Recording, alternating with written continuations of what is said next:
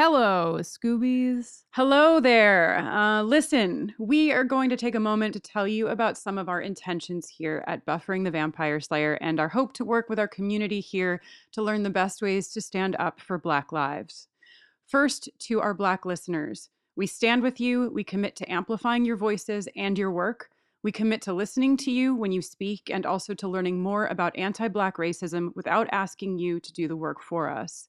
We commit to standing, both literally and figuratively, between you and those who wish to harm you, to act as a barrier in all the ways we know how and the many ways we commit to learning. To our non-Black P O C listeners, we commit to fostering a space and dialogue for those of you who want to work with us together to learn more about anti-Black racism, and for those of you who want to work with each other specifically in that effort. While our focus today is on anti-Black racism specifically, we commit to expanding our learning and conversation as a community to become better educated on the many ways racism and privilege work in our world. We acknowledge the impact of racist policies on all P O C communities. To our white listeners, we know that we need to do better in supporting and defending Black lives, and we are sure that many of you know that you need to do better too. We feel we have a responsibility here on our platform to share in our knowledge, learning, and conversations surrounding our white privilege, the Black Lives Matter movement, social and restorative justice, community work, and so much more, so that you can join us in fighting against the horrific injustices and centuries of violence against Black bodies. We have often hesitated before speaking and have often chosen our words carefully, too carefully, for fear that we would say or do the wrong thing. We cannot be afraid any longer, and instead we must listen to those who correct us if and when we make an error in our efforts, in whatever ways, tones, or manners they choose to correct us in, to learn, to stand up again, and to do better.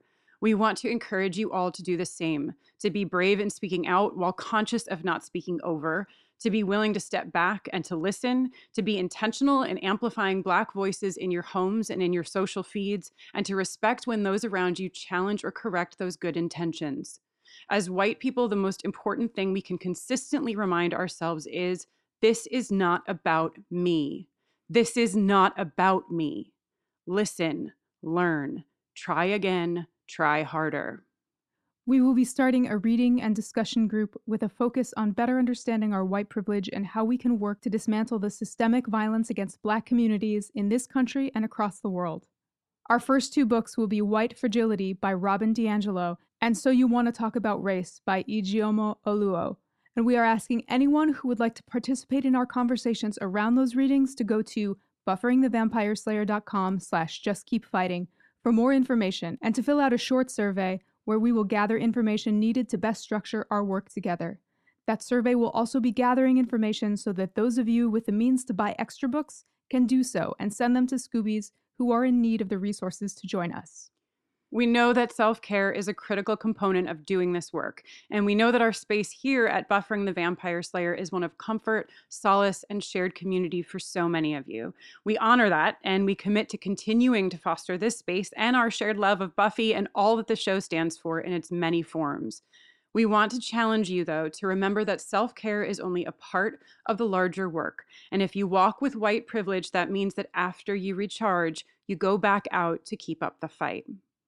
In our show notes today and every day hereafter, we will be including links to important Black voices, organizations fighting against racism and white supremacy, places to donate, books to read, and any other resources we can gather.